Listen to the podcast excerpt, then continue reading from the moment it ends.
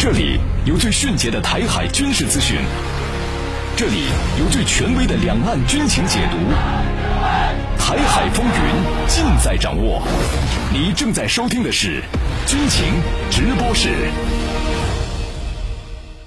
听众朋友您好，我是严默，欢迎收听海峡之声新闻广播为您制作播出的军情直播室。您可以通过中波666、厦门及金门地区调频979以及海峡之声网收听我们的节目。首先来了解今天节目的主要内容。全国各地沉痛哀悼，深切缅怀江泽民同志。神舟14号载人飞船返回舱成功着陆，神舟14号载人飞船任务取得圆满成功。2022年度北京香山论坛闭幕，美国新一代 B-21 突击型轰炸机首次对外公开。来听详细报道。江泽民同志的逝世对我党、我军、我国各族人民是不可估量的损失。全国各地广大干部群众沉痛哀悼，深切缅怀江泽民同志。大家表示，中华民族的伟大复兴事业凝结了包括江泽民同志在内的一代又一代共产党人的心血和奋斗。前进路上，大家一定要更加自觉地团结在以习近平同志为核心的党中央周围，为全面建设社会主义现代化国家、全面推进中华民族伟大复兴而团结奋斗。江泽民同志逝世的消息让全国广大干部群众沉浸在悲痛之中。江泽民同志1947年从上海交通大学毕业，今天全体交大人怀着无限的敬重和敬仰之情，深切缅怀江泽民同志。江泽民同志的优秀品格和高尚风范，永远教育和激励一代又一代交大人，把交大建设成为世界一流大学。江泽民同志逝世，我和同事们深感悲痛。江泽民同志参与了中国一汽建厂、创业、发展的重要历程，让我们的民族汽车工业及时抓住机遇，深化改革，扩大开放。我们一定深入学习贯彻党的20大精神，为加快建设制造强国做出新的更大贡献。扬州是江泽民同志的故乡，家乡人民对于他的去世表达深切的哀悼。江泽民同志带领中国人民取得了重要发展成就，为中国特色社会主义事业做出了重要贡献。大家认为，江泽民同志是我党、我军、我国各族人民公认的享有崇高威望的卓越领导人。江泽民同志的优秀品格和高尚风范将永远教育和激励我们前进。江泽民同志尊重实践，与时俱进，总是紧紧把握时代发展脉搏和契机，推动三农发展不断取得新成就。我们要接续奋斗，全力做好新时代新征程三农工作，加快建设农业强国，全面推进乡村振兴。1991年，江泽民同志来我们社区视察，我们要以实际行动表达我们的悼念，紧紧围绕新时代新征程党的使命任务，团结奋进，攻坚克难，奋力走好现代化建设新征程。江泽民同志总是把党和人民放在心中最高的位置，依据最广大人民根本利益来检验和推动工作。江泽民同志的优秀品格和高尚风范将永远教育和激励我们前进。广大干部群众表示，要以实际行动响应党中央号召，团结一心，为全面建成社会主义现代化强国、实现第二个100年奋斗目标而努力。江泽民同志对特区的建设和发展起到了重大的指导作用，打开了我国改革开放和社会主义现代化建设的新局面，继承先辈遗志，迈上新征程。我们要把力量凝聚到党的20大确定的各项任务上来，为全面建设社会主义现代化国家、全面推进中华民族伟大复兴团结奋斗。我们要化悲痛为力量，把思想统一到党的20大精神上来，充分发挥社区基层党组织的战斗堡垒作用，紧贴居民所思所想所盼，多为他们办好事、办实事、解难题。今天，香港、澳门各界人士沉痛悼念江泽民同志，表达深切的怀念和哀思。我哋深切缅懷江澤民同志定当将悲痛化为力量，建设好香港，建设好国家。多国领导人和国际组织负责人向国家主席习近平致唁电函，并通过其他方式对江泽民同志逝世表示深切哀悼。俄罗斯总统普京表示，江泽民同志对当代中国经济社会发展和国际地位提升做出了重要贡献。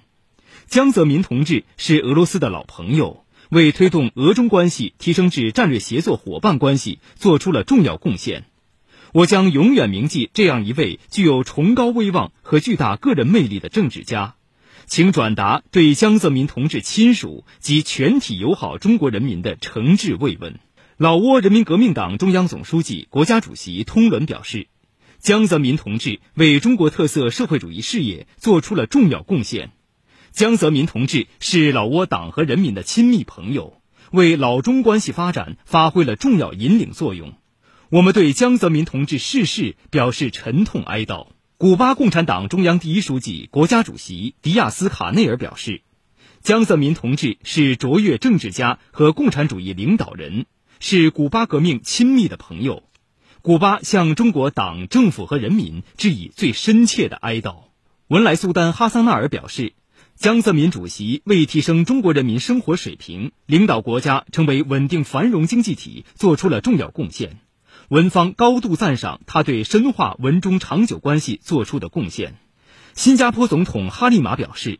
江泽民主席领导中国持续推进经济改革，实现快速发展。在这悲痛时刻，我们的哀思与中国人民同在。马尔代夫总统萨利赫表示，江泽民主席促进了中国经济社会快速发展，巩固了中国在国际舞台上重要贡献者的角色，将作为富有远见的领导人被铭记。哈萨克斯坦总统托卡耶夫表示，江泽民主席致力于中国国家发展繁荣和国际影响力提升，为巩固哈中友谊做出重大贡献，将被两国人民永远铭记。塔吉克斯坦总统拉赫蒙表示，塔方高度评价江泽民先生为中国发展及塔中关系所做重大贡献，他的逝世是一个重大损失。白俄罗斯总统卢卡申科表示，江泽民主席带领中国人民实现繁荣富强，是白中关系的奠基者，为发展巩固白中关系做出积极贡献。巴勒斯坦总统阿巴斯表示，我本人和巴勒斯坦人民永远铭记这位杰出领导者，他是巴勒斯坦人民事业合法权利的支持者，巴中两国关系的促进者，巴中建立外交关系的见证者。我仅代表巴勒斯坦国家和人民，并以我个人名义，向中国共产党、中国政府、友好的中国人民以及逝者家属致以最深切的哀悼。网罗台海军事资讯，盘点全球军事动态，两岸局势权威发布，精准视角分析解读。这里是海峡之声广播电台军情直播室。12月4号20时09分，神舟14号载人飞船返回舱在东风着陆场成功着陆，神舟14号载人飞船任务取得圆满成功。据中国载人航天工程办公室介绍，19时20分，北京航天飞行控制中心通过地面测控站发出返回指令，神舟14号载人飞船轨道舱与返回舱成功分离。此后，飞船返回制动发动机点火，返回舱与推进舱分离。返回舱成功着陆后，担负搜救回收任务的搜救分队及时发现目标，并抵达着陆现场。返回舱舱门打开后，医监医保人员确认航天员身体健康。神舟14号载人飞船于2022年6月5号从酒泉卫星发射中心发射升空，随后与天河核心舱对接形成组合体。3名航天员在轨驻留6个月期间，先后进行3次出舱活动，完成空间站、舱内外设备及空间应用任务相关设施设备的安装和调试，开展一系列空间科学实验与技术实验，在轨迎接2个空间站舱段、1艘载人飞船、1艘货运飞船的来访。与地面配合完成中国空间站 T 字基本构型组装建造，于神舟15号航天员首次完成在轨交接班，见证了货运飞船与空间站交会对接最快的世界纪录等众多历史性时刻，并利用任务间隙进行了一次天宫课堂太空授课，以及一系列别具特色的科普教育和文化传播活动。陈东成为中国首个在轨驻留时间超过200天的航天员。12月4号，神舟14号航天员乘组搭乘神舟14号飞船返回地面，这是航天员首次在冬季夜间着陆东风着陆场，搜救任务面临极寒和暗夜两大难点。为迎接神舟14号飞行乘组平安回家，酒泉卫星发射中心着陆场系统为此进行了全流程全要素的搜救合练。记者呢也跟随空军分队的直升机体验了航天员回家的整个过程，来听报道。接到命令，担负指挥、通信和医疗任务的5架直升机依次升空，从不同高度、不同方向抵达拟定待命区域，对返回舱着陆位置实施合围。现在呢，我们的医疗机是已经到达了待命空域，进行站位。5架直升机分别在各自的点位上进行盘旋，从我的窗外看过去是一片漆黑，我们需要直升机上的定位仪、搜救系统以及我们的领航员和仪表盘来判断整个飞机的位置和方向。东风着陆场气候多变，地形复杂，想要在这里进行夜间超低空飞行，领航员和飞行员的协同配合尤为重要。飞行员们他的精力完全在仪表上面，所以其他的信息要通过我们来告诉他，就像赛车手一样，赛车手只看外边路面啊，拐弯或者减速，其他信息完全靠旁边的领航员传给他。想要在伸手不见五指的黑夜快速精准地发现返回舱，搜救分队需要借助探照灯、红外热成像和无线电信号等设备，配备在指挥直升机上的搜索引导系统将大量信息进行处理确认，推送给前舱飞行员，并同步北京指控大厅通报的4次落点数据精准侦搜。前方会有一块屏幕告诉飞行员，飞船在什么位置，从一进入大气层开始就显示飞船的轨迹，然后一直直观的告诉飞行员飞机的位置和飞船位置之间的连线方向和距离。刚刚呢，领航员告诉我说，就在几分钟前我们已经通报了第4次的落点预报，现在呢空中分队要进行收拢飞行，也就是5架直升机同时将机头对准返回舱的位置进行飞行，这也叫归零飞行，这样将我们的口袋逐渐缩小，逐渐到达离返回舱附近的距离。从1999年开始执行神舟飞船返回舱的搜索回收任务以来啊，总共有十来次了。这次极端温度能达到零下26度左右，所以这个低温对我们的装备、对我们的人员、身体上都会造成一些困难。随着模拟返回舱落地，空中、地面分队迅速到达，搜救人员随即将医疗等保障物资运往返回舱附近。我身后左手边的方向呢，就是这次的模拟返回舱。那么刚才从我们医疗机上下来的一间医保人员呢，现在是正在确认返回舱和我们航天员的一个状态。那么他们在完成基础的一个医疗工作之后呢，我们航天员就会出舱，之后呢会登上我们的直升机。进舱以后，我们连续飞了4周的4个阶段的强化训练，到目前为止，我们已经飞了人均80多个小时了。目的就是让我们飞行员能够适应各种复杂困难条件下的情况，肯定有信心把我们的英雄航天员胜利、安全、温暖的接到祖国母亲的怀抱。深入军事一线，展示军人风采。聚焦军事热点，把握军情动向，从全球到两岸，尽享世界军情。海峡之声广播电台军情直播室。为期2天的2022年度北京香山论坛专家视频会日前在军事科学院落下帷幕。本次专家视频会聚焦推进全球安全倡议，共同维护和平发展这一主题，下设6个议题。来自14个国家和1个国际组织的42名专家学者坦诚对话交流，分享真知灼见，为维护和平发展寻求新思路，探索新办法。2022北京香山论坛专家视频会已经圆满的落幕了。今年的视频会议是以线上线下专家发言、现场的驻华武官和媒体记者提问相结合的方式来进行的。来自14个国家和1个国际组织的42位专家学者就围绕着科技发展、战争形态的演变、大国责任等6个热点的话题展开了充分的交流。研讨中，就科技全球化可以促进生产力发展和文明进步这一主题，与会专家给出了各自观点。从国际社会角度我们应该积极的去推动全球化，使科技全球化能够受益于参与的国家、企业和各种群体。国家也应该更加开放，更加积极主动。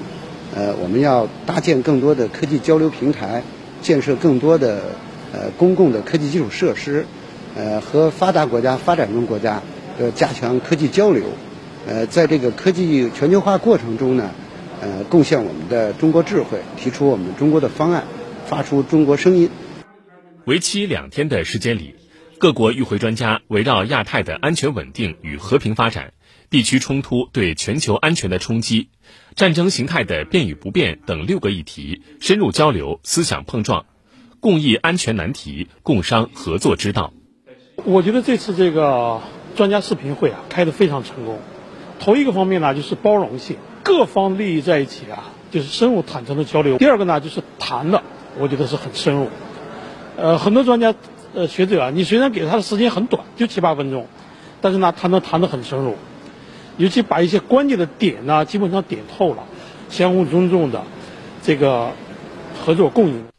近日，中国人民解放军驻吉布提保障基地举办第3届东非之角国际医学论坛，来自吉布提、法国、意大利等多国医护代表围绕关注个体、救死扶伤主题展开交流研讨。论坛上，多国军队以及基地医院专家聚焦骨创伤、急复症以及战伤救护、传染病预防等7个课题，通过案例讲解、互动提问等方式展开深入探讨。据了解，我驻吉布提保障基地已成功举办过2届东非之角国际医学论坛，并展开光明行动，共为100多名当地眼病患者提供免费诊疗服务，帮助他们重见光明。我们举办论坛旨在为驻吉各方提供一个平台，交流知识，共享经验，增进了解，加深友谊，共同推动医学相关领域的建设发展。我们将继续为维护地区公共卫生安全做出积极贡献。日前，海军第42批护航编队顺利完成靠港补给，可可西里湖舰在2艘拖船的协助下缓缓驶离吉布提港。这是编队自9月21号起航以来首次实施靠港物资补给。此次靠港在吉布提保障基地协助下，按计划顺利完成物资和油料补给，为后续执行护航任务提供了可靠保障。深入军事一线，展示军人风采，聚焦军事热点，把握军情动向，从全球到两岸，尽享世界军情。海峡之声广播电台军情直播室，欢迎继续收听海峡之声新闻广播军情直播室，我是严默。接下来关注国际军情。综合路透社、纽约时报和白宫网站报道，日前，美国总统拜登在新闻发布会上称，如果俄罗斯总统普京有结束俄乌冲突的意愿，他会在与北约盟友协商后与其进行会谈。据乌克兰通讯社报道，乌克兰总统办公室主任顾问波多利亚克强调，根据乌克兰总参谋部和最高统帅发布的官方评估显示，自2月24号以来，乌军阵亡人数在1万至 1.25 到 1.3 万之间，此前，欧盟委员会主席冯德莱恩在一次讲话中说，乌军自俄乌冲突爆发以来已损失10万余人。俄罗斯国防部12月2号发布消息称，俄战略导弹部队在哈萨克斯坦萨雷沙干靶场再次成功进行了俄罗斯导弹防御系统新型导弹的试射。俄空天军导弹防御部队指挥官谢尔盖·格拉布楚克少将表示，新型拦截弹在一系列测试后证实了其特性，战斗人员成功地完成了任务，以规定的精度击中了目标。美国当地时间12月2号，由诺斯罗普格鲁曼公司研制的美国新一代 B-21 突袭者轰炸机首次对外公开。这是时隔30多年亮相的全新隐形轰炸机。制造商诺斯罗普格鲁曼公司和美国空军都将 B-21 成为飞机技术和发展的代际跨越。据俄罗斯卫星通讯社报道，当地时间1号，在美驻日本冲绳的加手纳空军基地，一架美军 F-35 战斗机发生事故，画面在社交平台曝光。起初战机怀疑因电力问题被迫降落，随后在跑道上被牵引时又发生事故。视频显示，战机在跑道上摇摇晃晃，由于起落架发生故障，机头砸向地面。美国海军陆战队发言人表示，将进行详细调查。澳大利亚国防军的酷刑式训练被质疑导致多名军人遭受严重生理和心理伤害。英国《卫报》日前报道称，至少45名澳国防军士兵在接受被俘训练后自杀。《卫报》称，早在2005年就有军人对该训练提出投诉，要求对其进行改革，以保证不会有人因受到创伤而结束自己的生命。调查人员称，该训练计划是一个国家的悲剧，并且对公众隐瞒了太久。网罗台海军事资讯，盘点全球军事动态，两岸局势权威发布，精准视角分析解读。这里是海峡之声广播电台军情直播室。挽弓当挽强，用箭当用长。海峡之声广播电台军情直播室特别策划，兵器室。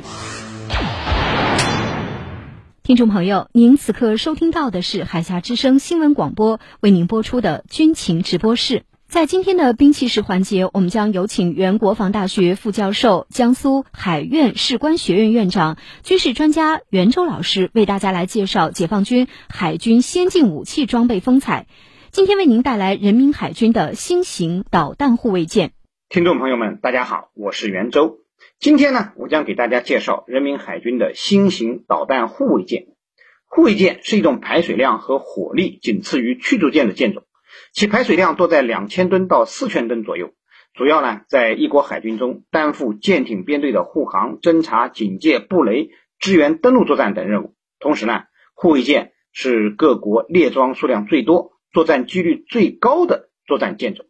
人民海军现役的护卫舰数量众多，型号也不少，但真正称得上新型护卫舰的只有2型 ,054A 型导弹护卫舰和056型轻型导弹护卫舰。054A 型导弹护卫舰是人民海军进入新世纪之后服役的新锐战舰，被网友们昵称为新青年。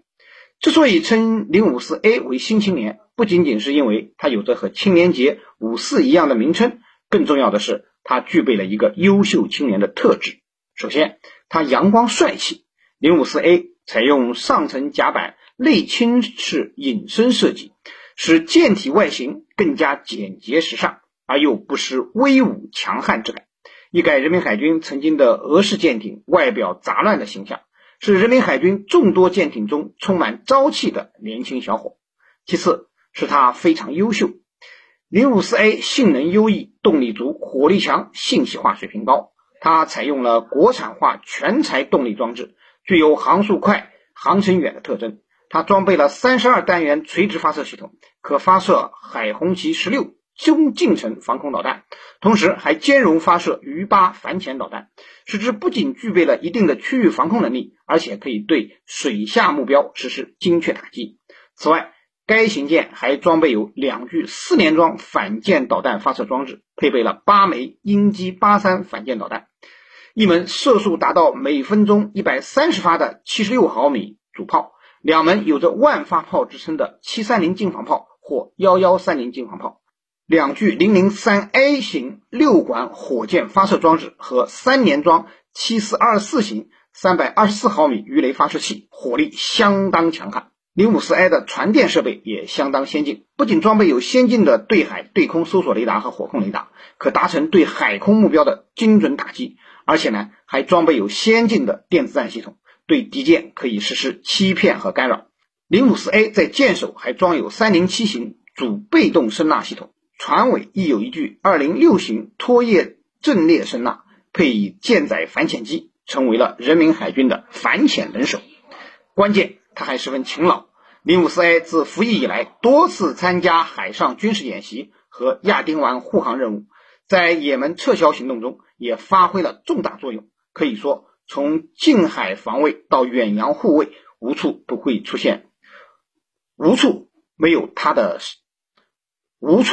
不现他的身影。这样的新锐战舰，当然堪称新青年了。除了 054A 这个新青年，人民海军的护卫舰行列中还有一个好小伙 ,056 轻型导弹护卫舰。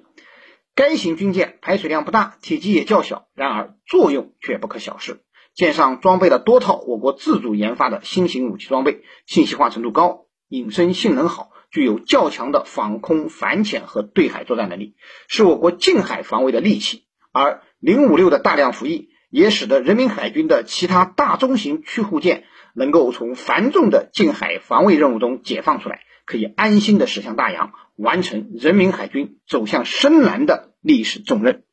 网罗台海军事资讯，盘点全球军事动态，两岸局势权威发布，精准视角分析解读。这里是海峡之声广播电台军情直播室。听众朋友，以上就是本期军情直播室的详细内容，我是严默，感谢您的收听，下次节目再会。